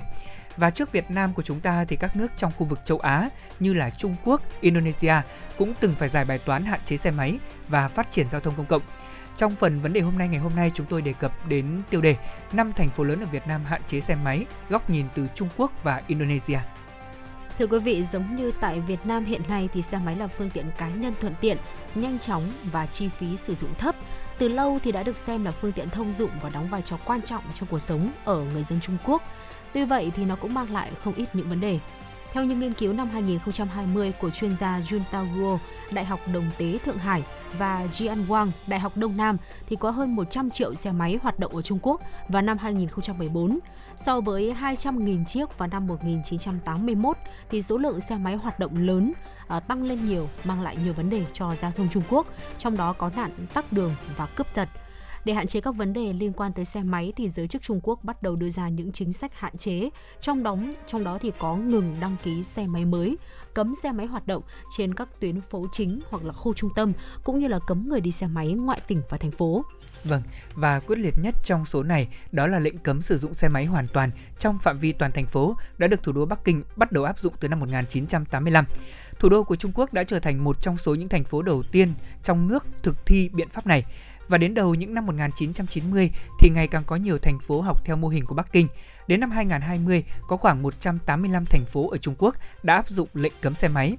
Các nhà hoạch định chính sách cho rằng là lệnh cấm xe máy này sẽ mang lại hai lợi ích chính, bao gồm hạn chế tai nạn giao thông và giảm thiểu nạn cướp giật, đồng thời thúc đẩy các hình thức di chuyển thân thiện hơn với môi trường như là đi bộ, đạp xe hoặc là sử dụng các phương tiện công cộng.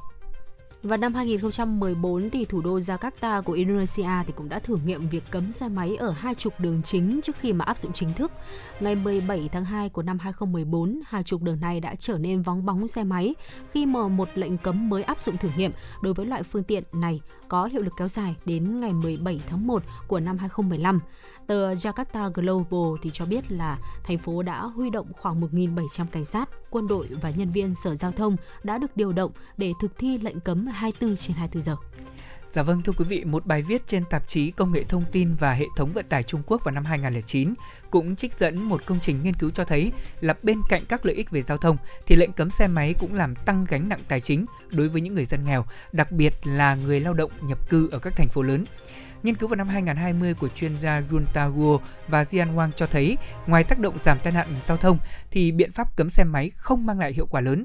Theo đó thì trong khi người thu nhập thấp buộc phải chuyển sang đi bộ hoặc là họ sử dụng phương tiện công cộng, có khoảng 25% số người đi xe máy bắt đầu chuyển sang dùng ô tô để đi làm sau khi mà xe máy bị cấm. Bên cạnh đó, có một số một số vấn đề kinh tế khác nảy sinh khi mà các doanh nghiệp kinh doanh xe máy dần bị ờ, đẩy đến bước phá sản thưa quý vị. Có một lượng lớn người nhập cư kiếm sống bằng nghề chạy xe ôm trước đây cũng không biết phải làm gì khi mà công cụ kiếm ra miếng cơm manh áo hàng ngày bị cấm lưu hành và lệnh cấm thì đã đẩy hoạt động kinh doanh của thị trường xe đạp tăng vọt lên. Các ngành dịch vụ taxi thì cũng tranh thủ nâng giá không những thế, nghịch lý còn xảy ra khi nạn cướp giật bằng xe máy giảm, nhưng nạn móc túi và trộm cắp trên các tuyến xe buýt thì lại tăng. Vâng, ở vậy thì trước vấn nạn này thì Trung Quốc đã thực hiện những giải pháp như thế nào? Chúng ta sẽ cùng tiếp tục tìm hiểu. Chính sách hỗ trợ đi kèm là một yếu tố rất quan trọng để thực hiện lộ trình cấm xe máy. Quá trình này thì cần được thực hiện song hành cùng với việc mở rộng các tuyến xe buýt ở nội thành cùng với các phương tiện giao thông công cộng. Và đối với những người dân phải giao nộp xe máy, chính quyền Trung Quốc hỗ trợ trung bình là 180 đô la Mỹ, giá trị tại thời điểm giao nộp mỗi xe. Còn tại Indonesia, sau khi thử nghiệm, chính phủ nước này đã phê chuẩn một kế hoạch xây dựng 6 đường cao tốc thu phí cao dọc khu vực trung tâm thành phố Jakarta để nhằm giảm nhẹ áp lực giao thông khi mà số lượng ô tô gia tăng. Cùng với đó thì nơi lưu giữ những chiếc xe máy sau lệnh cấm cũng trở thành một vấn đề lớn. Để có thể thực hiện được lệnh cấm này thì ở riêng Trung Quốc tại thành phố Quảng Châu, họ đã lập ra khoảng 40 địa điểm làm nơi giữ hàng trăm nghìn xe do người dân giao nộp, đồng thời chi 70 tỷ nhân dân tệ trong vòng 5 năm để nâng cấp thiết bị và hệ thống giao thông tại đây. Có một số hỗ trợ việc làm đặc biệt cũng đã được mở ra tại Trung Quốc để nhằm giúp đỡ tìm việc làm cho những người từng chạy xe ôm hay là trong các lĩnh vực có liên quan tới xe máy. Các thể chế áp buộc áp dụng đặc biệt cũng được thực thi với mục đích là để thực hiện những chính sách đưa ra một cách triệt để và hiệu quả nhất. Vâng, và có thể thấy rằng là ngay tại à, Việt Nam của chúng ta, tại thủ đô Hà Nội cũng có rất nhiều những ý kiến tranh cãi về việc là cấm xe máy lưu hành uh, ừ. trong cái dự thảo này và thực ra thì tôi khi mà đi phỏng vấn những người dân thì họ cũng nói rồi uh, với một số phần lớn các ý kiến của người dân khi mà được hỏi về việc là có đồng ý cấm xe máy hay không thì họ đều cho rằng là chưa nên tại vì trong thời điểm này thì rõ ràng là gánh nặng về kinh tế đặc biệt là sau đại dịch Covid-19 vẫn đang còn rất lớn.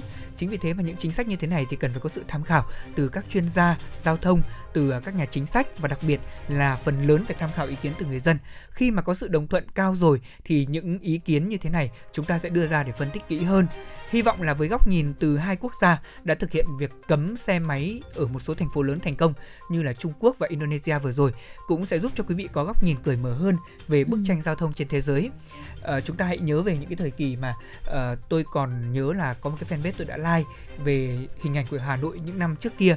Thì trong đó có một cái hình ảnh rất ấn tượng đó là những hàng xích lô và ừ. những người đi bộ và xe đạp dọc trên các tuyến phố của Hà Nội. Dạ vâng. Thì điểm đó thì có tàu điện uh, chạy len keng và hai bên thì người ta chủ yếu là di chuyển bằng xe đạp, ít có xe máy. Không phải là chúng ta nhìn về quá khứ để thấy rằng là chúng ta quay trở lại với thời điểm là mọi người ít sử dụng những phương tiện cá nhân, không phải là như vậy, mà quay về quá khứ để chúng ta nhớ về ở uh, những cái thời điểm Hà Nội cũng rất là yên bình, uh, ít khói bụi, ít tắc đường, ít khổ sở khi mà phải chờ đèn đỏ khoảng tầm 100 giây giữa trời nắng mùa hè sắp tới. Chúng ta nghĩ đến những cái viễn cảnh này để chúng ta có thể nhớ rằng là ờ, mình cũng cần phải chung tay với chính phủ và thành phố. Nếu như có những giải pháp đồng thuận thì chúng ta cũng sẽ hưởng ứng để giúp cho bức tranh giao thông của Hà Nội trở nên hiện đại, thân thiện và bảo vệ môi trường của chúng ta hơn. Còn bây giờ thì có lẽ là chúng ta sẽ cùng đến một ca khúc không liên quan lắm đến xích lô, à, không liên quan lắm đến uh, giao thông, dạ nhưng mà vâng. liên quan đến một cái phương tiện mà tôi vừa mới nói rồi, đó là xích lô đấy ạ. Mời ừ. quý vị chúng ta cùng nghe ca khúc xích lô qua tiếng hát của Thu Minh và Okio.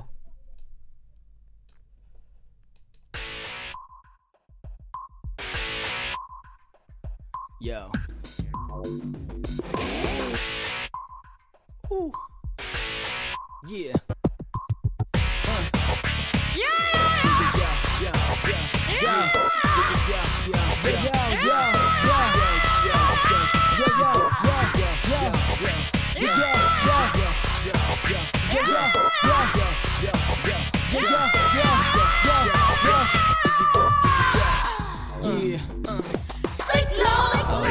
đây có em Xích lô Có ai ngoài tôi để không hay Xích lô Khi nào cần đôi cho mà say Xích lô, xích lô, xích lô, xích lô, xích lô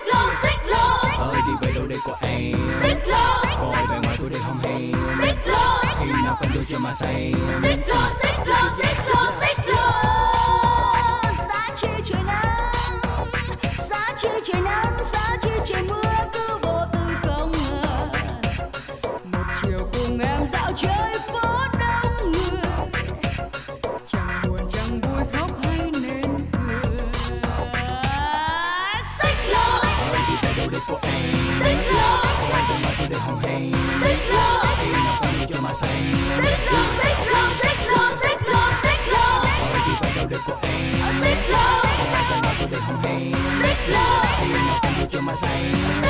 Xích lô xích nhìn vào trong gương tôi không là bình thường trong về xa xăm hình như là không còn gì tờ vương ngừng bon chen dừng một phen nhìn mình đứng trên đường kia là hoa sen trong buồn đen ngàn năm còn thơm hương đời đi về đâu khi mà đêm đuông lời thua thua ngày đầu đầu chưa kịp tham gia cuộc chơi chơi chơi chơi ơi sao tôi không giàu nhà lầu xe hơi đường hơi đột chưa khô là vì chưa phơi ai không hay đắn đo cứ lo trời nắng cứ lo trời mưa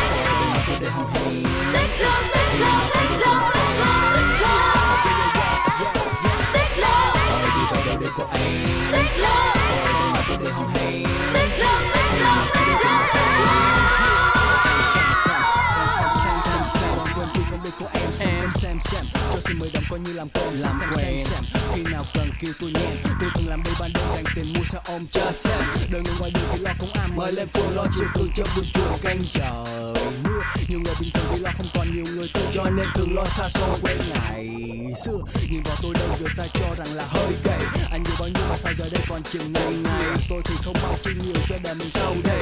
Mong rằng không quên soi gương nhìn vào tim mình hàng ngày. Đôi khi không cần chỉ hơn ngoài cây đà cây đà đồ nghe mưa pha son là tăng tăng tình tay tay ngồi ngân nga câu ca thanh khang mình mang tôi về nơi làng quê yên vui bình an. Ở xích lô, thôi cho tôi đắn đo. Xa chi trời nắng, xa chi trời mưa, cứ vô tư không ngờ. Một chiều cùng em dạo chơi phố đông người. Chẳng buồn, chẳng vui, khóc hay nên cười. Xích lô, thôi cho tôi xuống đây, phố đông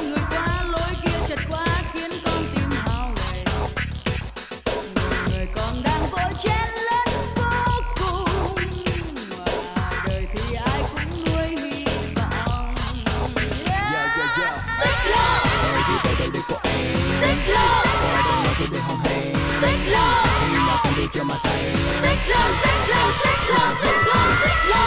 Tôi đi đây để có em. Xích lô. Tôi để nói tôi để hồng hề xích lô. Nào không đi cho mà say. Xích lô xích lô xích lô xích lô. Hey thông minh hẹn chị quen quen. Ok. Quý vị và các bạn đang trên chuyến bay mang số hiệu FM96. Hãy thư giãn, chúng tôi sẽ cùng bạn trên mọi cung đường. Hãy giữ sóng và tương tác với chúng tôi theo số điện thoại 024 3773 6688. Thưa quý vị, quay trở lại với chương trình chuyển động Hà Nội trưa và chúng ta cùng nhau tiếp tục chương trình với những thông tin được cập nhật bởi phóng viên Thủy Chi. Tình hình kinh tế xã hội tháng 4 và 4 tháng đầu năm tiếp tục đạt kết quả tích cực trong bối cảnh tình hình có nhiều thách thức, nhất là về ổn định kinh tế vĩ mô, kiểm soát lạm phát, bảo đảm cán cân đối lớn của nền kinh tế. Ở thương mại hàng hóa tiếp tục sôi động, kim ngạch xuất khẩu 4 tháng trên 122 tỷ đô la Mỹ, tăng 16,4%, qua đó góp phần xuất siêu 2,53 tỷ đô la Mỹ, tăng gấp đôi so với cùng kỳ. Đáng chú ý, số doanh nghiệp lập mới một tháng đạt trên 15.000, con số cao nhất từ trước đến nay. Còn nếu cộng với số doanh nghiệp quay trở lại hoạt động thì cao hơn gấp 2 lần so với số doanh nghiệp rút lui khỏi thị trường. Điều này cho thấy nền kinh tế đang trên đà phục hồi tích cực nhờ những nỗ lực của cả hệ thống chính trị để kinh tế không lỡ nhịp với đà phục hồi. Các doanh nghiệp chủ động hơn về lao động và kế hoạch sản xuất kinh doanh, khắc phục khó khăn để phục hồi, mở rộng sản xuất. Thưa quý vị, những nỗ lực và quyết tâm trong phục hồi phát triển kinh tế của chính phủ đã đem lại những kết quả tích cực rõ nét. Vốn, sức mua, sức sản xuất và các cân đối lớn của nền kinh tế là những chỉ dấu quan trọng phản ánh sức hồi phục của nền kinh tế đang ngày càng mạnh mẽ hơn. Mới qua 4 tháng đầu năm, thế nhưng mức tăng trưởng tín dụng của nhiều ngân hàng đã đạt được những con số khả quan. Nhu cầu về vốn tăng cao là một chỉ dấu quan trọng cho sự phục hồi và nhu cầu phát triển của nền kinh tế mạnh mẽ. Đến cuối tháng 4, đã có hơn 700.000 tỷ đồng được hệ thống ngân hàng bơm ra nền kinh tế nhằm phục vụ cho việc nhu cầu về vốn của các doanh nghiệp. Con số này gấp tới 2,3 lần so với năm ngoái. Cùng với sự gia tăng về nhu cầu vốn, một tín hiệu tích cực nữa đó là sức mua của nền kinh tế cũng đã tăng trở lại. Đồng thời các chỉ số kinh tế vĩ mô vẫn giữ được vững, đó là một điểm sáng của kinh tế Việt Nam trong những tháng đầu năm này. Kinh tế vĩ mô ổn định, lạm phát được kiềm chế mức thấp, tỷ giá ít biến động đã giúp cho Việt Nam tiếp tục là điểm đến đầy hấp dẫn đối với các nhà nước, uh, các nhà đầu tư nước ngoài. Đáng chú ý là từ đầu năm tới nay, một loạt các chỉ số xếp hạng tín nhiệm dành cho Việt Nam đều được các tổ chức quốc tế ghi nhận. Viện Quản trị Chandler của Singapore vừa công bố bảng xếp hạng chỉ số chính phủ tốt năm 2022, chỉ số toàn diện nhất trên thế giới, được sử dụng để đánh giá hiệu quả hoạt động của chính phủ quốc gia. Việt Nam đứng thứ 3 trong số các quốc gia có thu nhập trung bình thấp và thứ 56 trong số tổng 104 quốc gia vùng lãnh thổ được xếp hạng. Việt Nam đã đạt được mức tăng trưởng mạnh mẽ về chỉ số bình đẳng thu nhập, tăng 33 bậc so với năm 2021 lên vị trí thứ 42. Việt Nam cũng tăng 18 bậc lên vị trí thứ 39 về chỉ số thu hút đầu tư. Đáng chú ý ở các chỉ số sự hài lòng với các dịch vụ công và bình đẳng giới, các công ty châu Âu ngày càng có xu hướng đầu tư vào Việt Nam và tin tưởng hơn về triển vọng tăng trưởng kinh tế tại đây. Đây là nội dung được nhấn mạnh trên hai trang Le Petit Junior và Fibre to Fashion. Báo cáo của Eurocharm cho thấy chỉ số môi trường kinh doanh của Việt Nam đã tăng lên 73% trong quý 1 năm nay. Trang Bangkok Post của Thái Lan nhấn mạnh công ty chứng khoán Asia Plus ASPS ủng hộ tăng cường đầu tư vào Việt Nam với lý do là đất nước có triển vọng tăng trưởng cao. Thưa quý vị, kể từ ngày mai thì công ty ô tô Toyota Việt Nam bắt đầu thực hiện chương trình triệu hồi 191 xe Rise để sửa chữa về mối hàn ụ lắp giảm chấn phía trước. Trên các xe nằm trong giải ảnh hưởng khi bánh xe bị tác động mạnh như là đi qua các gờ giảm tốc, mối hàn của hai ụ này có thể bị bong ra. Và trong trường hợp xấu nhất thì xe có thể bị sập gầm, gây mất điều khiển, ảnh hưởng đến an toàn của người lái cũng như hành khách đi cùng. Đó là một số thông tin trong nước chú ý mà chúng tôi vừa cập nhật ờ, do biên tập viên Thủy Chi gửi về. Còn bây giờ chúng ta sẽ cùng đến với âm nhạc trước khi chúng ta cùng quay trở lại với khám phá ẩm thực ngày hôm nay. Chúng tôi mời quý vị lắng nghe tiếng hát của ca sĩ Nguyên Hà với ca khúc Ta có hẹn với tháng 5.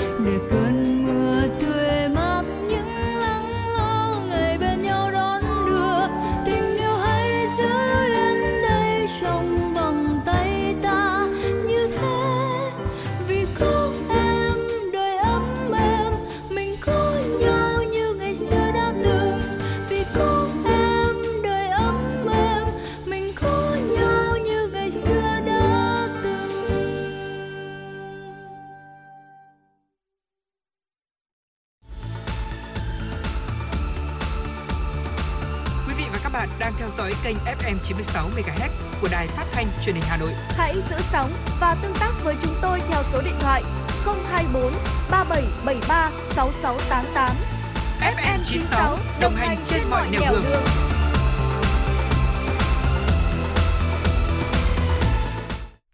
Dạ vâng thưa quý vị và các bạn thân mến, vừa rồi chúng ta lắng nghe tiếng hát của Nguyên Hà với một ca khúc rất nhẹ nhàng, ta có hẹn với tháng 5. À, ờ, và tháng 5 cũng đã đến rồi, chúng tôi cũng xin được chúc cho quý vị à, sẽ có những ngày tháng 5 làm việc thật là hiệu quả, học tập như ý muốn của mình và đặc biệt là chúng ta sẽ thật là bình an quý vị nhé.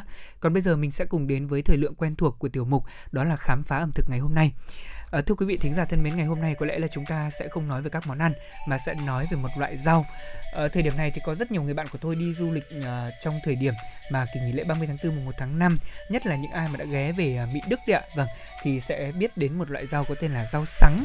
Vâng, ừ. vậy thì rau sắn là gì? Cây sắn là gì?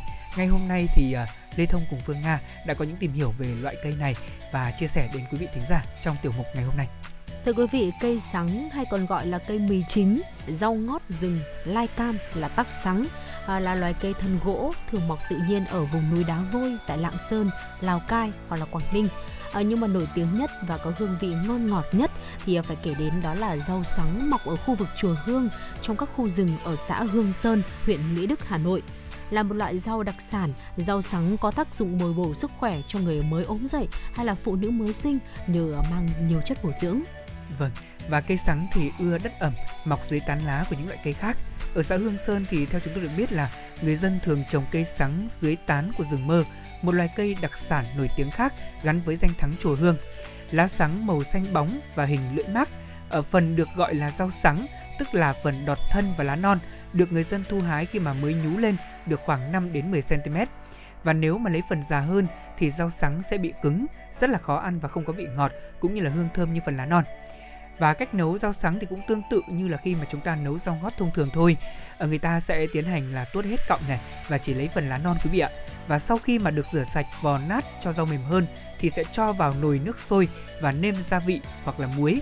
Và nhờ vị ngọt sẵn có thế nên rau sắn ạ thường được nấu suông ăn kèm với cả muối vào mùa hè, vừa mát lại vừa bổ dưỡng. Và cầu kỳ hơn một chút xíu thì rau sắn quý vị có thể nấu cùng với cả thịt nạc, tôm nõn hoặc là cá không phải nêm mì chính mà bát canh vẫn có vị ngọt tự nhiên, vì nó là cây còn có tên gọi khác là cây mì chính mà, đúng không ạ? Vâng ạ, và thêm một thông tin nữa về ờ, cây loài rau này, đó chính là hoa sắn thì thường ra vào tháng 2 có màu trắng và mọc ra từ những mắt của thân cây thành từng chùm và phần này thì cũng có thể là dùng để nấu canh hoặc là xào với ừ. thịt bò. À, đọc tới đây thì uh, tôi bỗng liên tưởng tới là uh, cây hoa thiên lý á, cũng ừ, được dùng ừ. để uh, làm những cái món uh, ăn nấu canh hoặc là xào với thịt bò cũng rất là ngon. Dạ. Và khoảng tháng 6 thì uh, quả sắn sẽ kết trái, có vị ngọt như là mật ong. Quả sắn thì có thể được tách vỏ, lấy hạt, ninh xương và chế biến món canh cho hương vị có thêm cái phần ngon ngọt và cũng rất là bổ dưỡng. Và có thể thấy rằng là những cái phần uh, những bộ phận của uh, cây rau sắn này thì đều được có thể sử dụng để chúng ta chế biến thành những món ăn.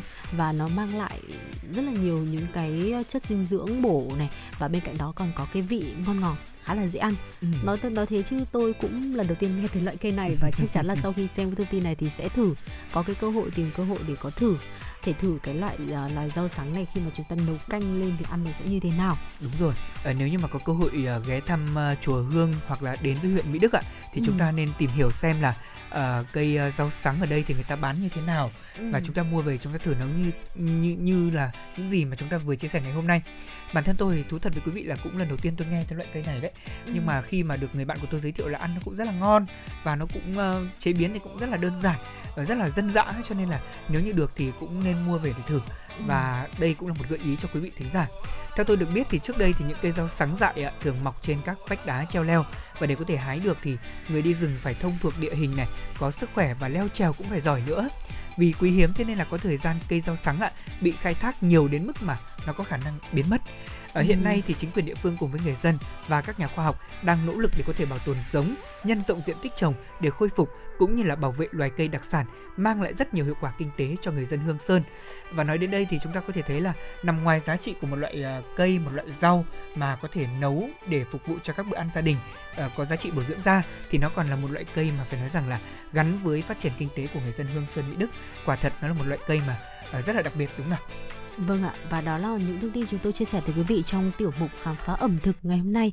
Và tiếp theo thì chúng ta cùng quay trở lại với không gian âm nhạc và hãy giữ sóng Phương Nga cùng với Lê Thông sẽ quay trở lại trong giây phút thôi ạ.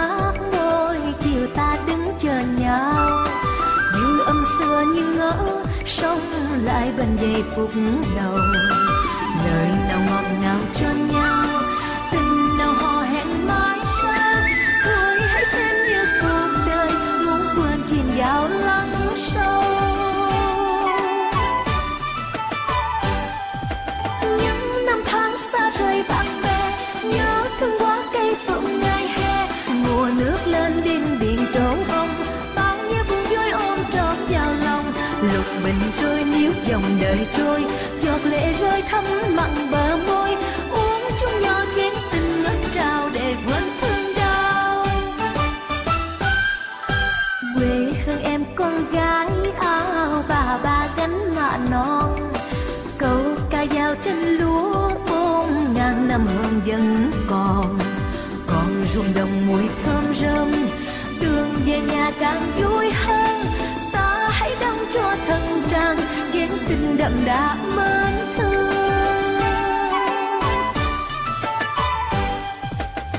xanh xanh xanh. Cánh đồng quê một màu xanh tốt lành. Vui vui vui vui. Ta cùng nhau hân hoan câu ca vui. Hãy nhớ đến quê hương nơi này. Hãy nhớ đến những gì còn mãi nơi đây. Mà sẽ thấy trong lòng mình có tình yêu thương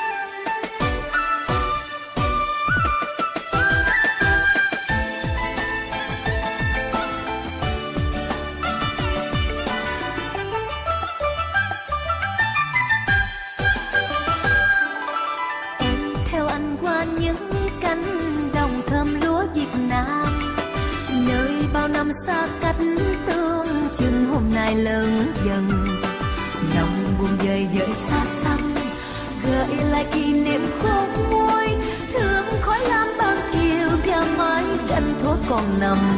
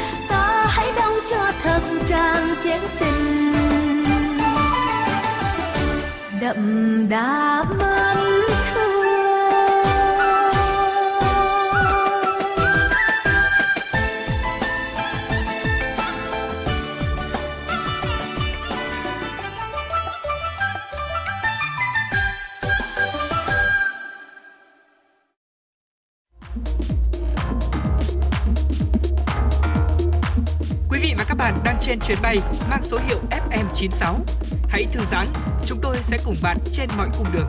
Hãy giữ sóng và tương tác với chúng tôi theo số điện thoại 024 3773 6688.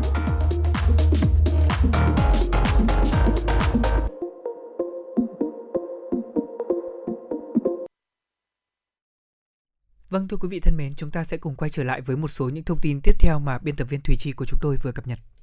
Thưa quý vị, ờ, theo Sở Du lịch Hà Nội thì trong 3 ngày diễn ra lễ hội quà tặng du lịch Hà Nội 2022 từ ngày 29 tháng 4 tới ngày 1 tháng 5 trong không gian phố đi bộ Hồ Hoàn Kiếm đã có trên 65.000 lượt du khách trong nước và quốc tế tham dự và trải nghiệm. Sự kiện nhận được nhiều phản hồi tích cực từ du khách và nhân dân thủ đô vào đúng dịp nghỉ lễ 30 tháng 4 mùng 1 tháng 5. Theo khảo sát, lễ hội quà tặng nhận được sự phản hồi tích cực từ các đơn vị tham gia và cả du khách do có nhiều điểm check-in, nhiều hoạt động tìm hiểu, quảng bá về quà tặng lưu niệm mang tính đặc trưng của Hà Nội. Bên cạnh các gian hàng giới thiệu sản phẩm quà tặng du lịch, hàng loạt sự kiện bên lề đã được tổ chức trong suốt 3 ngày diễn ra lễ hội, trưng bày triển lãm ảnh đẹp du lịch Hà Nội, các hoạt động văn hóa văn nghệ, talk show với các nghệ nhân ca trù, dối nước, quạt giấy, tọa đàm về văn hóa thưởng thức hương vị trà Việt, chia sẻ về quà tặng sơn mài, tỏ hè. Thưa quý vị, trong dịp lễ 30 tháng 4 mùng 1 tháng 5, hàng ngàn du khách trên mọi miền Tổ quốc đã đổ về quần thể khu di tích quốc gia đặc biệt Kim Liên, xã Kim Liên, huyện Nam Đàn, tỉnh Nghệ An để bày tỏ lòng thành kính với Chủ tịch Hồ Chí Minh. Theo thống kê sơ bộ, trong hai ngày nghỉ lễ đầu tiên tại quần thể khu di tích quốc gia đặc biệt Kim Liên, gồm khu mộ bà Hoàng Thị Loan, quê nội và quê ngoại của bác, đã đón trên 1.800 đoàn với khoảng trên 4 vạn lượt khách trong nước và quốc tế tới tham quan. Sở Văn hóa Thể thao và Du lịch Thanh Hóa cho biết trong đợt nghỉ lễ 30 tháng 4 mùng 1 tháng 5 có gần 900.000 lượt khách du lịch đến Thanh Hóa. Theo đó, tổng lượt khách trong đợt nghỉ lễ 30 tháng 4 mùng 1 tháng 5 đạt 898.000 lượt khách, trong đó khách lưu trú đạt khoảng 577.400 lượt khách, tăng 85,6% so với năm 2021. Tổng thu du lịch khoảng 1.960 tỷ đồng, tăng 123,2% so với năm 2021. Như vậy, sau hơn 2 năm trầm lắng do dịch Covid-19, hoạt động du lịch Thanh Hóa đã bắt đầu sôi động trở lại và thực sự trở thành điểm đến an toàn, thân thiện và hấp dẫn với du khách. Ngành du lịch Thanh Hóa rất kỳ vọng sự tăng nhiệt của thị trường khách du lịch dịp 30 tháng 4, mùng 1 tháng 5 sẽ mang đến những khởi đầu ấn tượng tạo đà cho mùa hè du lịch sôi động sắp tới. Thưa quý vị và cũng trong dịp nghỉ lễ này thì tổng số du khách du lịch đến tham quan cũng như nghỉ dưỡng tại Quảng Bình ước đạt 115.000 lượt khách, tăng 4,6% so với năm 2021. Khách du lịch đến Quảng Bình chủ yếu từ các tỉnh phía Bắc di chuyển bằng ô tô, tàu hỏa, khách từ thành phố Hồ Chí Minh cùng với các tỉnh phía Nam di chuyển bằng đường hàng không và khách nội tỉnh. Các cơ sở lưu trú từ 3 sao trở lên hoặc các homestay, farmstay hoặc là cơ sở lưu trú có cảnh quan đẹp, gần gũi với thiên nhiên tại Phong Nha Kẻ Bàng có công suất phòng từ 95% trở lên. Tuy nhiên từ ngày 1 đến ngày 2 tháng 5 tại địa bàn tỉnh Quảng Bình cũng xảy ra mưa lớn, điều kiện thời tiết có một chút bất lợi ảnh hưởng đến lộ trình tham quan, trải nghiệm dịch vụ của khách du lịch. Các cơ sở kinh doanh dịch vụ ăn uống ngoài trời gặp trở ngại, có nơi phải tạm dừng hoạt động vì mưa lớn, gió to. Giám đốc Sở Du lịch thành phố Đà Nẵng Trương Thị Hồng Hạnh cho biết, dịp lễ 30 tháng 4 mùng 1 tháng 5 năm nay, hoạt động du lịch tại Đà Nẵng rất sôi động và nhộn nhịp với nhiều chương trình sự kiện văn hóa du lịch đặc sắc hấp dẫn. Theo đó, tổng lượng khách tham quan du lịch thành phố Đà Nẵng trong 4 ngày nghỉ lễ ước đạt hơn 254.000 lượt khách, tăng hơn 3,4 lần so với cùng kỳ năm 2021. Trong đó, khách nội địa đạt khoảng 246,6 nghìn lượt khách, tăng hơn 3,3 lần so với cùng kỳ năm 2021. Khách quốc tế đạt khoảng 7,4 nghìn lượt khách, tăng gần 16 lần so với cùng kỳ năm 2021 do năm ngoái chưa mở lại các đường bay quốc tế. Thưa quý vị, bất chấp thời tiết không ủng hộ thì hàng nghìn du khách vẫn đến phố cổ Hội An, tỉnh Quảng Nam vui chơi trong kỳ nghỉ lễ 30 tháng 4 và 1 tháng 5 năm nay. Tại các tuyến đường trung tâm phố cổ Hội An như là Bạch Đằng, Trần Phú, Nguyễn Thái Học đã có rất đông du khách tản bộ ngắm nhìn vẻ đẹp cổ kính của khu phố. Đặc biệt, tại khu vực di tích Chùa Cầu, biểu tượng xuyên suốt 4 thế kỷ của phố cổ Hội An luôn trong tình trạng chật kín khách tham quan check-in. Nhờ lượng khách tăng đột biến trong dịp nghỉ lễ vừa qua nên các cơ sở ăn uống, quầy lưu niệm trong khu phố cổ cũng mở cửa gần như 100%. Bình Định với bờ biển dài, khung cảnh nguyên sơ và nhiều địa danh du lịch được du khách cả nước tìm về ngày một nhiều trong thời gian qua. Ngay sau khi dịch Covid-19 được kiểm soát, địa phương đã triển khai nhiều biện pháp để nhanh chóng khôi phục và phát triển hơn nữa ngành dịch vụ quan trọng này. Theo tính toán sơ bộ của ngành du lịch, những ngày nghỉ lễ vừa qua, tỉnh ước tính đón được khoảng 200.000 lượt du khách. Các khách sạn 1, 2 sao đạt công suất phòng khoảng 80%, khách sạn 3, 4 sao, nhất là các khách sạn ven biển đạt công suất phòng tới 90%. Thưa quý vị, tổng lượt khách tham quan nghỉ dưỡng dịp lễ năm nay tại Khánh Hòa cũng đạt 275.500 lượt khách. Doanh thu từ khách du lịch ước đạt gần 530 tỷ đồng. Bà Nguyễn Thị Lệ Thanh, Giám đốc Sở Du lịch tỉnh Khánh Hòa cho biết, khách du lịch tập trung tại các khu nghỉ dưỡng tại bãi dài và những khu nghỉ dưỡng khép kín trên đảo với công suất hơn 80%. Tổng lượt khách tham quan nghỉ dưỡng trong 4 ngày nghỉ lễ tính từ ngày 30 tháng 4 đến ngày 3 tháng 5 ước đạt 275.500 lượt khách. Cụ thể, khách lưu trú đạt 125.000 lượt khách, trong đó có 2.405 khách quốc tế. Ngoài ra còn có 150.000 lượt khách tham quan. Trong khi đó, công suất buồng phòng bình quân đạt 87,5% và doanh thu từ khách du lịch đạt gần 530 tỷ đồng. Đó là một số những thông tin cập nhật về tình hình du lịch của các địa phương. À, có thể thấy là trong đợt nghỉ lễ vừa qua, chúng ta thấy là có rất nhiều các địa phương đã bứt tốc về du lịch và chúng tôi tin tưởng rằng là trong mùa hè năm nay thì những hoạt động du lịch tại các địa phương sẽ tiếp tục có nhiều khởi sắc hơn nữa. Đà phục hồi của ngành du lịch sẽ quay trở lại với thời kỳ hoàng kim như trước Covid-19. Còn bây giờ thì chúng ta sẽ cùng thư giãn với giai điệu âm nhạc mà chúng tôi dành tặng cho quý vị thính giả ngay sau đây.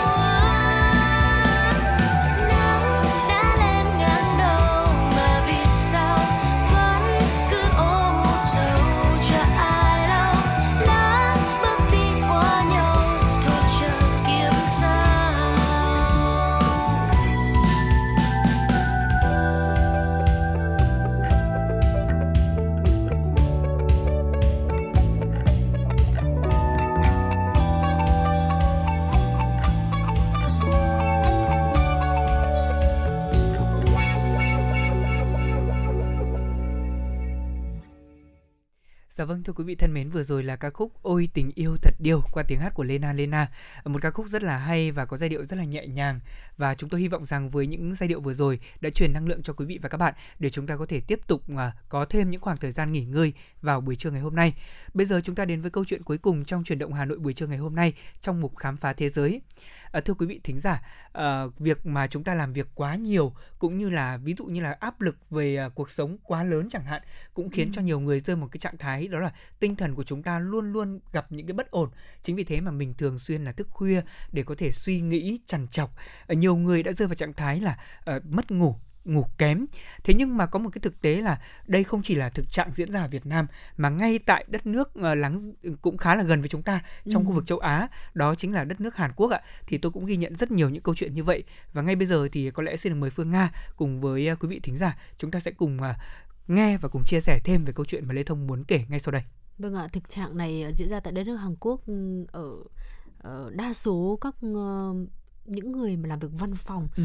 và đã có thể diễn tả bằng một câu đấy là người Hàn đang gặp phải vấn đề là đói ngủ và có những cái câu chuyện mà chúng tôi có tổng hợp được xin được chia sẻ thêm với quý vị đó là uh, một bạn nhân viên đó tên là Ji Eun thì cấp trên của cô này thường xuyên gọi điện giao việc lúc nửa đêm và yêu cầu hoàn thành ngay lập tức công việc khiến cô nhiều hôm phải ở lại văn phòng cho tới 3 giờ sáng.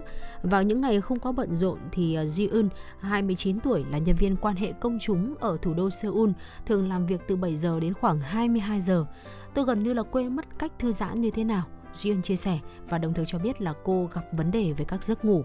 Vâng, và chia sẻ về vấn đề này thì à, một bác sĩ tâm thần tại phòng khám giấc ngủ ở quận Gangnam, Đông Nam Seoul, thủ đô Hàn Quốc cho biết là chính bà cũng là những người mà gặp rất nhiều những bệnh nhân phải uống tới 20 viên thuốc ngủ mỗi đêm.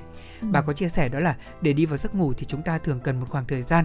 Song nhiều người Hàn muốn ngủ thật nhanh, thế nên họ đã họ đã chọn cái cách là sẽ sử dụng thuốc ngủ. Và ước tính là khoảng 100.000 người Hàn nghiện thuốc ngủ và trong trường hợp vẫn không thể ngủ được, thì họ thường sử dụng rượu để uống kèm với thuốc, dẫn tới những hậu quả rất là nguy hiểm. Vâng và đi kèm tới ờ, đi kèm với những cái thực trạng là phải sử dụng thuốc ngủ uh, bên cạnh với rượu để có thể đi được vào giấc ngủ thì có nhiều người còn có những cái vấn đề khác như là mắc phải chứng mộng du mở tủ lạnh và ăn uống trong vô thức gồm cả thực phẩm chưa qua chế biến ừ. uh, và tại trung tâm Seoul thì đã xảy ra tai nạn xe hơi do một bệnh nhân bị uh, gặp phải chứng mộng du gây ra Bác sĩ Lee thì đã điều trị cho rất nhiều bệnh nhân mất ngủ mãn tính, có những người ngủ không quá vài giờ mỗi đêm trong hàng thập kỷ trôi qua. Họ khóc song vẫn ôm hy vọng cải thiện được giấc ngủ khi mà tới phòng khám gặp bác sĩ Lee ừ. chia sẻ cái vấn đề mà mình đã gặp phải và điều này quả thật là rất là đáng buồn đúng không ạ? Ở trong xã hội hiện đã áp lực công việc, cuộc sống quá lớn khiến cho ờ, rất nhiều người dân Hàn Quốc nằm trong nhóm dân số là thiếu ngủ nhất thế giới và nước này cũng ghi nhận tỷ lệ tử tự về đó là tỷ lệ tự tử cao nhất, ờ, lượng rượu mạnh tiêu thụ cao nhất trong số các quốc gia phát triển và cùng với đó Hàn Quốc là nước có lượng lớn người dân sử dụng thuốc chống trầm cảm. Chỉ trong vài thập kỷ gần đây thì nước này từ một trong những quốc gia nghèo nhất trở thành nước công nghệ phát triển hàng đầu.